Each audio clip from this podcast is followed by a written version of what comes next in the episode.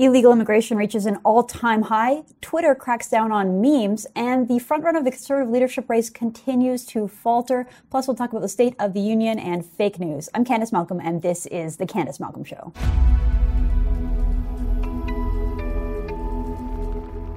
Hi, everyone, and welcome to the podcast. Thank you so much for tuning in. It has just been brought to my attention that today is Don Cherry's birthday. So, Don, if you're watching, happy birthday from all of us at True North. We love what you do. Keep being yourself, keep being true to you, and you know that we have you have tons of support from Canadians across the country.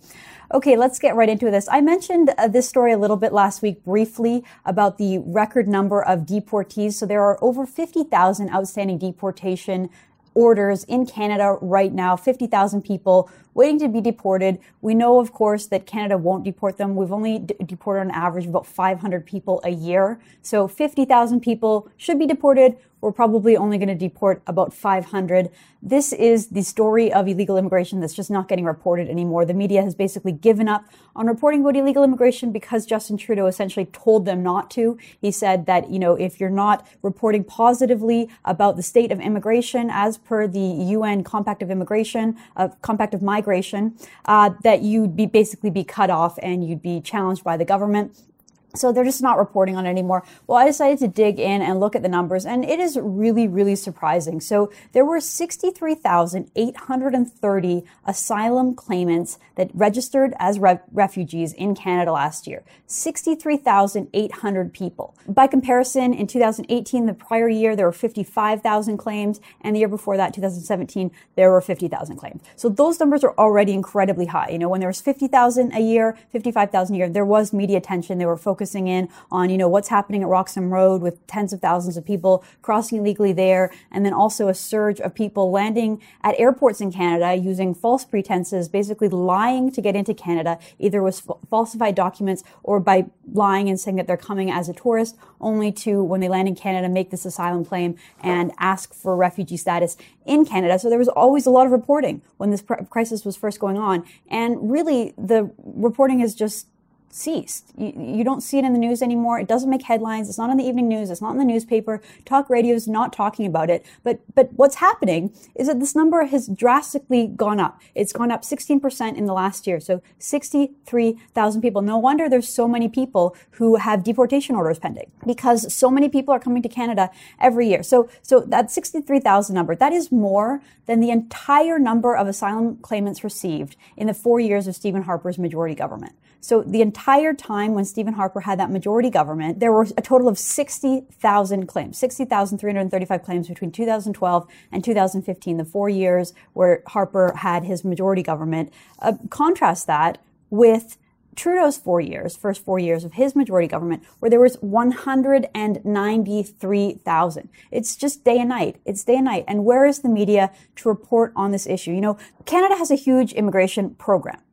Canada lets in more people per capita than any other Western country in terms of new permanent residents and new citizens each year. It, they rely, the government relies on this sort of consensus among all the parties that immigration is generally good. Conservatives generally said, hey, you know, we need it to boost up the economy, build up G- GDP.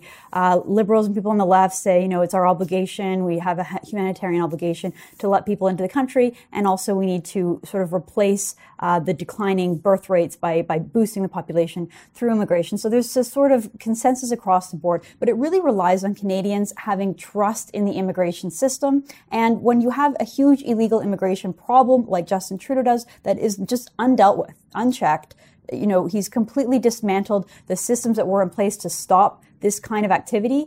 Canadians lose faith in the immigration system. They lose trust. This was the, that was the thesis of my book, Losing True North, that came out in 2016. That was a bestseller on Amazon. And my most recent book called No Border looks even closer at Justin Trudeau's just complete lack of border security policies. Check that book out. You can buy it on amazon.ca. If you read it and you like it, please give it a five star review. It really helps me out. So right now, the customer reviews of the people who have verified to purchase this book, they gave it a 4.9 out of 5 So the people on Amazon who read it like it. I think you'll enjoy it too. Check it out. It's called No Border Justin Trudeau's Assault on Canadian Border Security. I think it's the most underreported story in the country right now. And it's so important when you think, when we look around the world at all the chaos and all the sort of disorder that's happening. Canada is a secure, reliable, peaceful nation. And part of that is because we have safe, secure borders. If we just open that up and let people from around the world come in, they undermine the rule of law, undermine our security and safety, and ultimately undermine our free society. It's incredibly important. So please check that book out. All right, moving on. So Twitter announced on Tuesday that they will be cracking down on memes. Yes, memes. So apparently we can no longer be trusted to tell the difference between something that is clearly a spoof or clearly a joke and something that is real news. So Twitter is jumping in uh, to manipulate the news even more, to manipulate your feed. Uh, but they claim that they're cracking down on what they call manipulated photos and videos. So they post Twitter. Twitter Safety posted this video on Tuesday. They said, we know that some tweets include manipulated photos and videos that can cause people harm. Today, we're introducing a new rule and a label that will address this and give people more context around these tweets.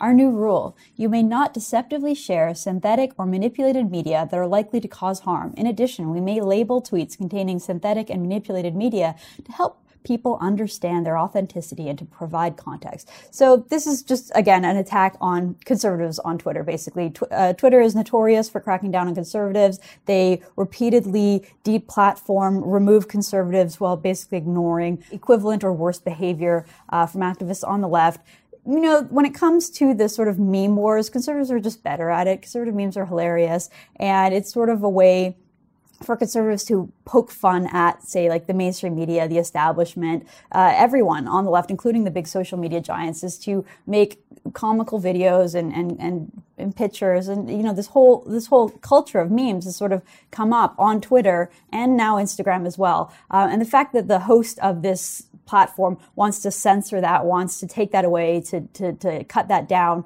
Um, you know, we don't need a little label on Twitter to say this is, this is manipulated media. When, when you see a meme, you know it's a meme. And so this is just Twitter doing what they become known for doing, which is not providing a fair playing field, not really being a platform for free speech, but again, trying to manipulate the conversation, trying to manipulate speech in the direction that they ideologically believe in, which is, you know, San it's based in San Francisco. Twitter is a far left company in a far left city.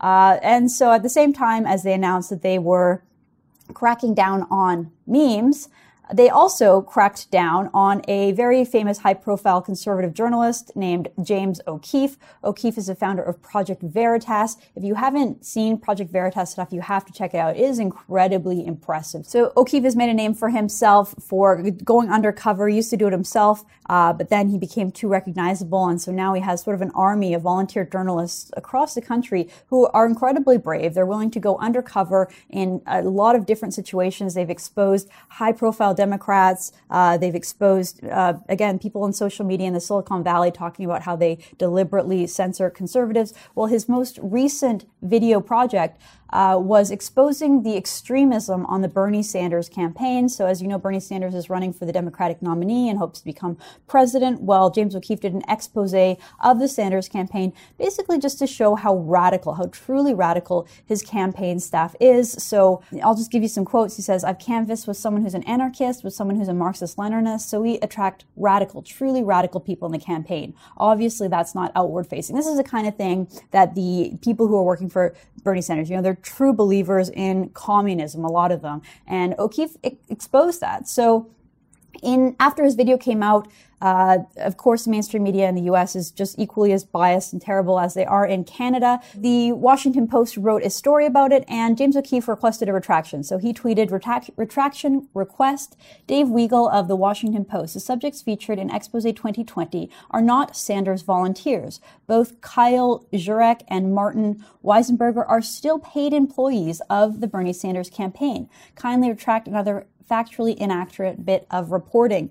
And for this tweet, which O'Keefe was just calling out a journalist for being dishonest, Twitter suspended his account temporarily. It, he, O'Keefe got a message saying your account has been locked. For what reason? They said that they violated Twitter's rules for posting private information. What was the private information? The fact that these two people were still paid workers for the Bernie Sanders campaign. Well, that information is actually public information, and that's how James O'Keefe was aware of it. He included the screenshot of publicly available campaign documents that showed that Sanders' campaign paid these individuals. So again, Twitter just jumping in, being totally unreasonable, picking sides, and determining that O'Keefe had broken rule when in fact he actually hadn't. And so his account has been restated. But again, this is just a state of social media, cracking down on conservatives, being completely biased and unfair. And, you know, the idea that Twitter is some kind of like, you know, neutral arbiter is just so so factually untrue. So many people have sort of given up on Twitter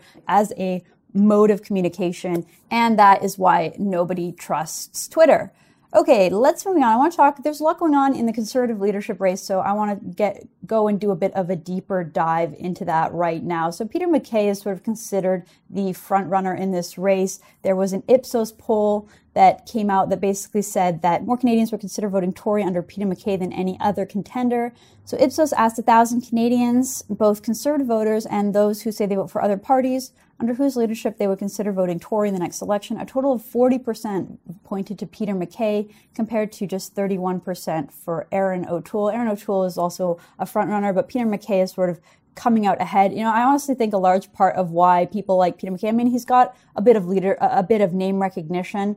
Um, I don't really know what he's known for. Like he was a Harper era cabinet minister. He was part of the merger between the PCs and the alliance that created the Conservative Party of Canada. But, you know, I don't really know exactly what it is that he's known for. I think he just sort of looks like a guy who could become prime minister. He has a very sort of stoic and professional look to him. And I think that that is why a lot of people say, okay, yeah, that guy looks like a prime minister. But, you know, you look at what's going on in his campaign and wow, it is just a total mess over there in the Peter MacKay campaign. So there was an exclusive earlier this week uh, over at Post Millennial that says MacKay won't commit to moving the Canadian embassy to Jerusalem, breaking with party Conservative Party policy. Peter MacKay told Post Millennial he would not commit to moving the Canadian embassy in Tel Aviv to Jerusalem. Uh, I said there is a lot of priorities, and I want to hear more about those priorities before I make these pronouncements on a whole range of issues. So he basically just said he's not prepared to make a decision on that issue. He was kind of pushed a little bit, and he still just said, look, it's a complicated subject, and I'm not in a position to do so. according to the Post Millennial, in a conversation between Peter MacKay and members of the Toronto Jewish community, according to a source in the meeting who spoke on the condition of confidentiality, MacKay said that he would not immediately move the embassy to the Israeli capital, despite the majority of Israeli government being located in the city. So MacKay had this meeting and he just said, no, I'm not going to do it. Well, that caused some major backlash. I mean, the idea that the embassy should be in the city that is the capital shouldn't be controversial. Countries, sovereign countries get to choose their own capital city. And, you know, anyone who's been to Israel, I've visited the Knesset in Jerusalem. It's kind of bizarre that all of the uh, embassies and a, a, lot of the Western countries have their bases in Tel Aviv, which is sort of, you know, a commercial like, commerce center, but it's not the center of, of government. The center of government is at the Knesset in Jerusalem. That's Israel's capital city. That's what they consider to be their capital city. And countries get to choose their own capital. Uh, so it, shouldn't be controversial. Trump made the move to move the, the embassy, um, you know, hugely popular in the U.S., especially with Jewish Americans. Uh, uh, Andrew Scheer also made that pledge. So the idea that Peter MacKay would kind of backtrack on it, it just sort of shows a misunderstanding of the kind of mood and conservative principles and where conservatives are at. And so, not very long after, Peter MacKay released a following state, the following statement about the Canadian embassy in Israel. He says, Canada's Jewish community knows the Conservative Party stands shoulder to shoulder with them. When I was defense minister, I made it clear a threat to Israel is a threat to Canada. I will always stand with one of Canada's closest allies. As I have stated, it will be important to consult with our diplomatic officials at our embassy in Israel to make the necessary preparations for the move. It has always been my personal view that Jerusalem is the undisputed capital of the state of Israel, and that is where Canada's embassy should be and under my leadership will be located. So it's a pretty strong message, especially from a guy who like a day earlier said that he didn't have enough information and that he wasn't prepared to make that decision. So that's a pretty drastic flip flop from Peter MacKay. Just kind of shows a little bit of kind of inexperience and not really knowing what to expect. Uh, well, this wasn't uh, the only misstep this week. So Peter MacKay posted the following message onto Twitter. He said, while running for leader of the Liberal Party, Trudeau's campaign expensed $876.95 in yoga sessions and spa bills for Justin Trudeau. Liberals can't be trusted. And then there's this sort of video showing Justin Trudeau doing all these funny yoga poses and talking about how he rips off the taxpayer by using taxpayer dollars to enrich himself, including going on vacations, going to the spa, and taking private yoga classes. So, you know, the video is pretty good. And you know, the message was pretty good.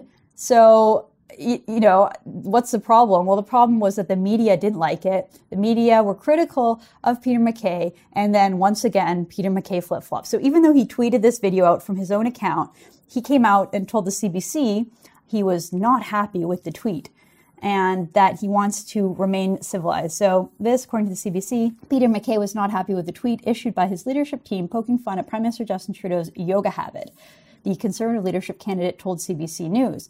The tweet from MacKay's verified account shows a photo of Justin Trudeau performing a yoga move on Parliament Hill, on his desk on Parliament Hill. MacKay says he wants to maintain a civilized tone in the campaign for the Conservative leadership and thinks the tweet crossed a line, but he said he won't apologize for it or take it down. Yeah, the tweet is still up right now, so it's kind of a weird move where MacKay says, like, I don't like the tweet. It's not civilized. I'm trying to take a civilized tone, but then he doesn't take it down. So is he apologizing for it? Is he doubling down on it? And that brings us to a segment that happened on CTV News. This is just really bad for the MacKay campaign. So I'll play the first part of this clip. It starts off as a very positive piece about Peter MacKay. Peter MacKay sits on a board that helps children who have been abused. And this is really highlighting the positive aspects of Peter MacKay's sort of career and public life and his his priorities. It is a very positive piece. So this is clearly a friendly journalist who's doing a nice, positive piece on Peter MacKay. He should be grateful for that.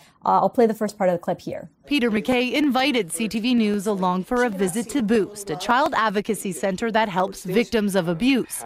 He co chairs the board. In my estimation, there is no higher priority than protecting children. So, as you can see, it's very gentle, and then they sit down and they do the second part of the segment, which is an interview with Peter MacKay, where they're talking about, you know, like I said, why he's getting back into public life. And this is where it really takes an awkward, awkward turn. And I really don't understand the mentality here of Peter MacKay's staff. So let's play the second part of this clip. This is a sit down interview. This is when things really get off the rails. I, I noticed uh, there was a video put on Twitter um, talking about Justin Trudeau's yoga expenses. And is that civil though? I mean, highlighting 800 and some odd dollars in, in in no. yoga expenses? No, it isn't, and and uh, that was something that happened that I, I I'm not proud of. I, I don't. Uh, I don't have the opportunity always to vet every single thing that goes on that social media account. So we're going to do better.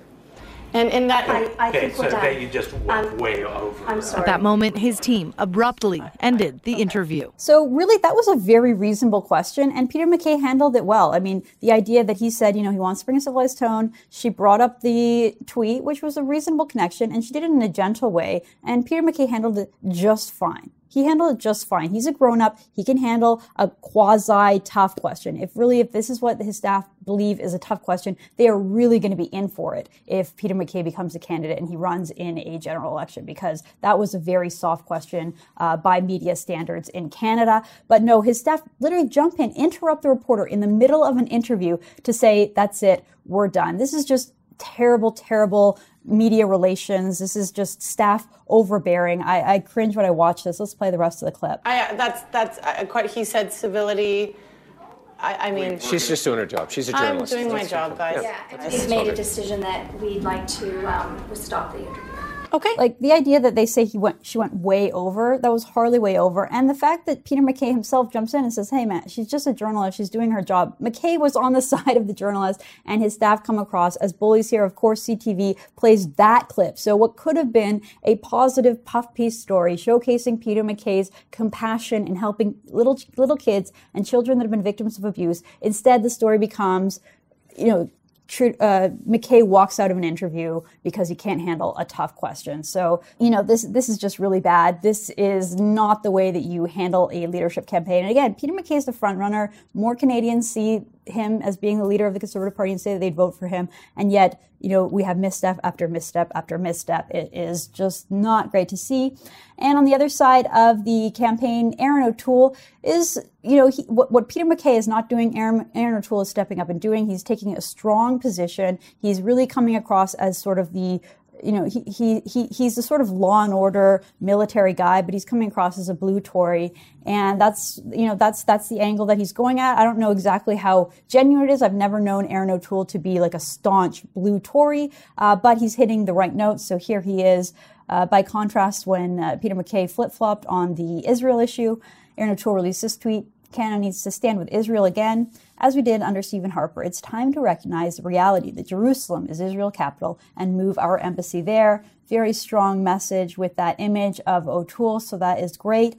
And same thing with when it comes to uh, Justin Trudeau's licensing and his attack on the media. Erin O'Toole is there fighting back against it. So he says, Look who's running attack ads against me, media union boss Jerry Dias. He's right to be worried. If I'm PM, I'll cancel Trudeau's media bailout. Help me do it. So that is great to see. I think that the idea that Justin Trudeau is bailing out the mainstream media is horrible for our freedom of press and for democracy. So it's great to see a strong conservative say and fight back against that and say, no, no, no. When I'm prime minister, we will not be bailing out the media. And of course, because of that, he's getting attacked and he's fighting back against that. That's exactly what we want to see conservatives doing. But but the, the concern that I have with Erin O'Toole is I just don't know how genuine it is. Like all of a sudden he's kind of coming out strong as the sort of blue Tory in the race. You know, when Pierre Poilievre withdrew, that sort of left a void on the right side of the party, uh, the blue side of the party. And so Erin O'Toole is sort of filling that gap. You know, maybe this is just Erin O'Toole coming into his own, coming into his thoughts, uh, becoming more of a leader when it comes to pushing back against what is pretty obviously, you know, an uneven uh, playing field, pushing back against the media, standing up for our allies in Israel. That's all well and good. Uh, but this was pointed out to me, brought to my attention. So one of the areas where Erin O'Toole hasn't been so good on is standing up to attacks on free speech in the past. So in the 41st Parliament back in 2015, an NDP MP introduced a private member's bill called an Act to Amend the Canadian Human Rights Act and the Criminal Code Gender Identity. And so, a summary of the bill here the enactment amends the Canadian Human Rights Act to include gender identity as a prohibited ground of discrimination. And so, this private member's bill was passed in March 2013 with the help of Erin O'Toole. So, most conservatives voted against it. Here's the voting record right here 137 conservatives voted against it. In favor of it was the NDP, Bloc, Liberal, and Green, and then a handful of conservatives a handful of conservatives. So it was really close, 149 to 137. And if those conservatives hadn't voted alongside with the left wing party, this private member's bill wouldn't have passed. Of course, this is a precursor to Bill C-16, which was one that Jordan Peterson was speaking out against, that basically said that you cannot misgender someone. Misgendering someone could be against the law. So you have to, uh, you know, adhere to the whim of an individual to determine whether or not they believe that they are a man or a woman. Uh, this is this is frankly an attack on our freedom of speech and our freedom of thought in Canada. And there you see right there, Erin O'Toole voting alongside the Red Tories, enabling um, this left wing bill to pass. So that's a bit concerning. I don't know if anyone has asked O'Toole about why he voted this way, but I would like to see a journalist ask that question and put that to him uh, to find out whether he still believes that that's the right course, whether he thinks that gender identity should be a protected class um, within the Human Rights Act, uh, or whether he's had a change of heart on that issue. Okay, let's move on. I want to talk briefly about the State of the Union. I don't usually talk too much about U.S. politics on the show, but you know sometimes there's just so much going on down there that's important culturally, even for us up in Canada. I mean, first of all, the fact that the Iowa caucus results have still not been announced. I mean, they didn't announce the first round until 24 hours after they were supposed to. Uh, there was a major malfunction when it came to how they were reporting the data through a new app. But really, all it makes you think is the, the Democrats are the party that wants to basically have a national takeover of the healthcare industry in the United States. They want to be the ones that are regulating social media. They want to be the ones that have more and more control over the economy. And yet, they can't even manage to count the votes in a state where what less than 200,000 people voted. I mean, it was an absolute mess, a total mess. We still don't know who who won Iowa. Uh, wow, what a mess! And so things, I mean, things aren't going well for the Democrats at all. They failed to convict uh, Donald Trump on his impeachment. Trump's on his way to being acquitted on those impeachment charges. Uh, you know, they couldn't figure out who won Iowa, which is just a total mess. And then the State of the Union happened, and Donald Trump did something that the Democrats just hate seeing. They hate seeing. Trump delivered an amazing speech. It was very unifying. It was very presidential. He stayed on script. He didn't go, get into the sort of gutter politics at all. He was very, very good. And because of that, the Democrats just don't know how to react. And so they do what they typically do, which is basically they sulk. They look like a bunch of sore losers. So the story coming out of the State of the Union, which again was very unifying, there were some really touching moments. It was really uplifting. Uh, Trump talked about the economics of his record, which are solid, um, and the Democrats refused to cheer over and over and over again. They refused to celebrate the economic success of blacks, Latinos, women, and, and Asians. Uh, so this was part of the speech that Trump gave, and you can see that the Democrats, the, the women in white, um, and the Democrat side, they just refuse to applaud and, and cheer over what really should be a good news story for the entire country. African American youth unemployment has reached an all time low. African American poverty has declined to the lowest rate ever recorded. The unemployment rate for women reached the lowest level in almost 70 years, and last year women filled 72% of all new jobs added.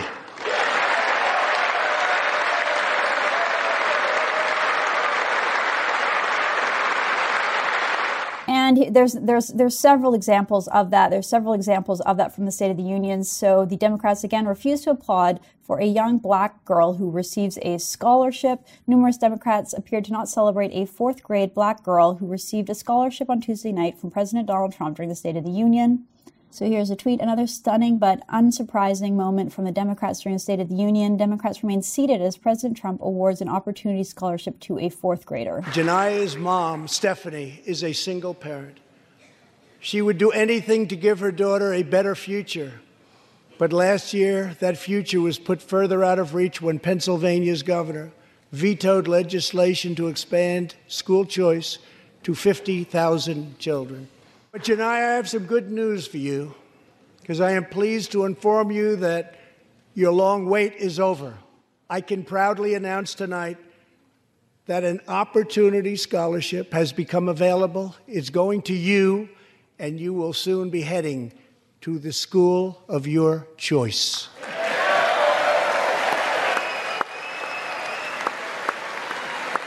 So a very touching moment there, and you can see the Democrats again just sulking and refusing to applaud. Really, really classless there. And, you know, again, this happened over and over again. So Trump mentioned the assassination of Soleimani. Many Iranians on Twitter were celebrating this, and you can see again that the Democrats, uh, Nancy Pelosi claps for this one here, but really there's not much uh, enthusiasm compared to the Republicans. And then I think this was perhaps the best moment of the night. Well, there's two top moments of the night for me. So here, President Trump shares the story of Kayla Mueller, who was a humanitarian worker who was in Syria. She was captured by ISIS, enslaved, and was kept by al Baghdadi, the leader of ISIS, as his sort of personal slave until he finally murdered her. So they paid tribute, paid homage, and you could see the parents there. Really, really touching moment. Really good stuff from President Trump. Kayla was kidnapped, tortured, and enslaved by ISIS and kept as a prisoner of al Baghdadi himself.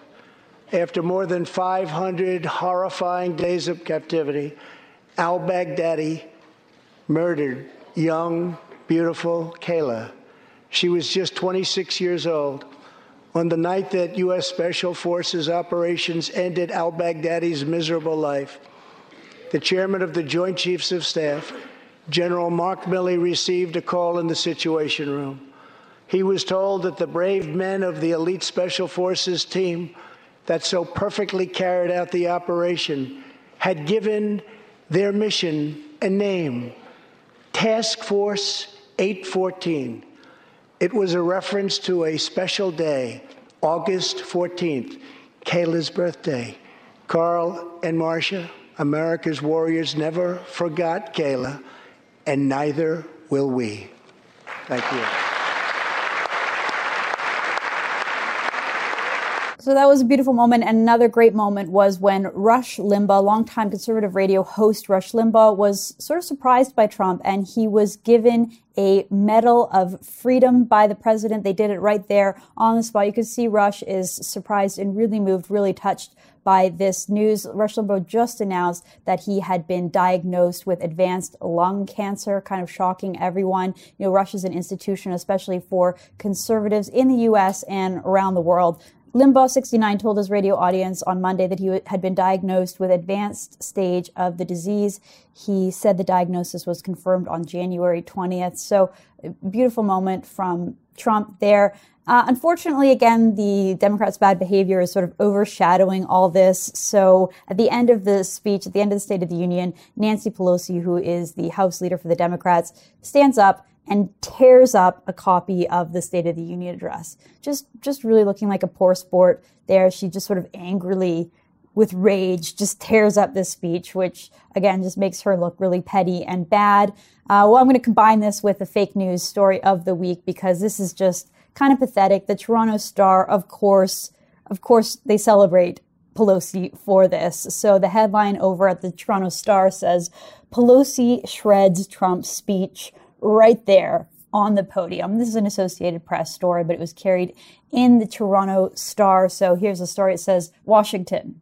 And then she tore up the speech. No sooner had President Donald Trump finished his State of the Union address than House Speaker Nancy Pelosi ripped the paper it was printed on into two, right there, on camera, behind Trump's back. As he stepped down, she ripped it again, then a third time, and a fourth. If Trump knew about the American carnage going on behind him, he didn't react as he left. But Pelosi was on her turf with a deep understanding of her audience, and she wasn't finished. So again, Pelosi's little pathetic piece of theater became the focus. And of course, the Toronto Star is celebrating Pelosi. Well, Toronto Star might not be aware. Nancy Pelosi is incredibly unpopular, incredibly unpopular. The whole sort of impeachment attempt where, you know, the Democrats really trumped up this news as if they had something, as if they had something, and then they failed to, they didn't have the goods. They were unable to impeach Trump or they were unable to convict Trump on his impeachment.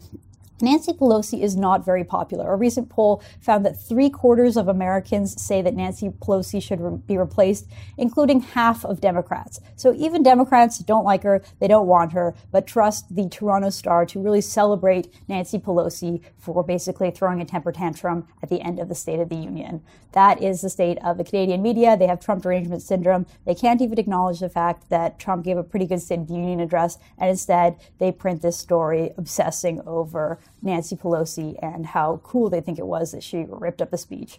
Okay, Toronto Star, that is why no one takes you seriously. All right, I'm going to leave it at that. Thank you so much for tuning in, and we will be back again next week.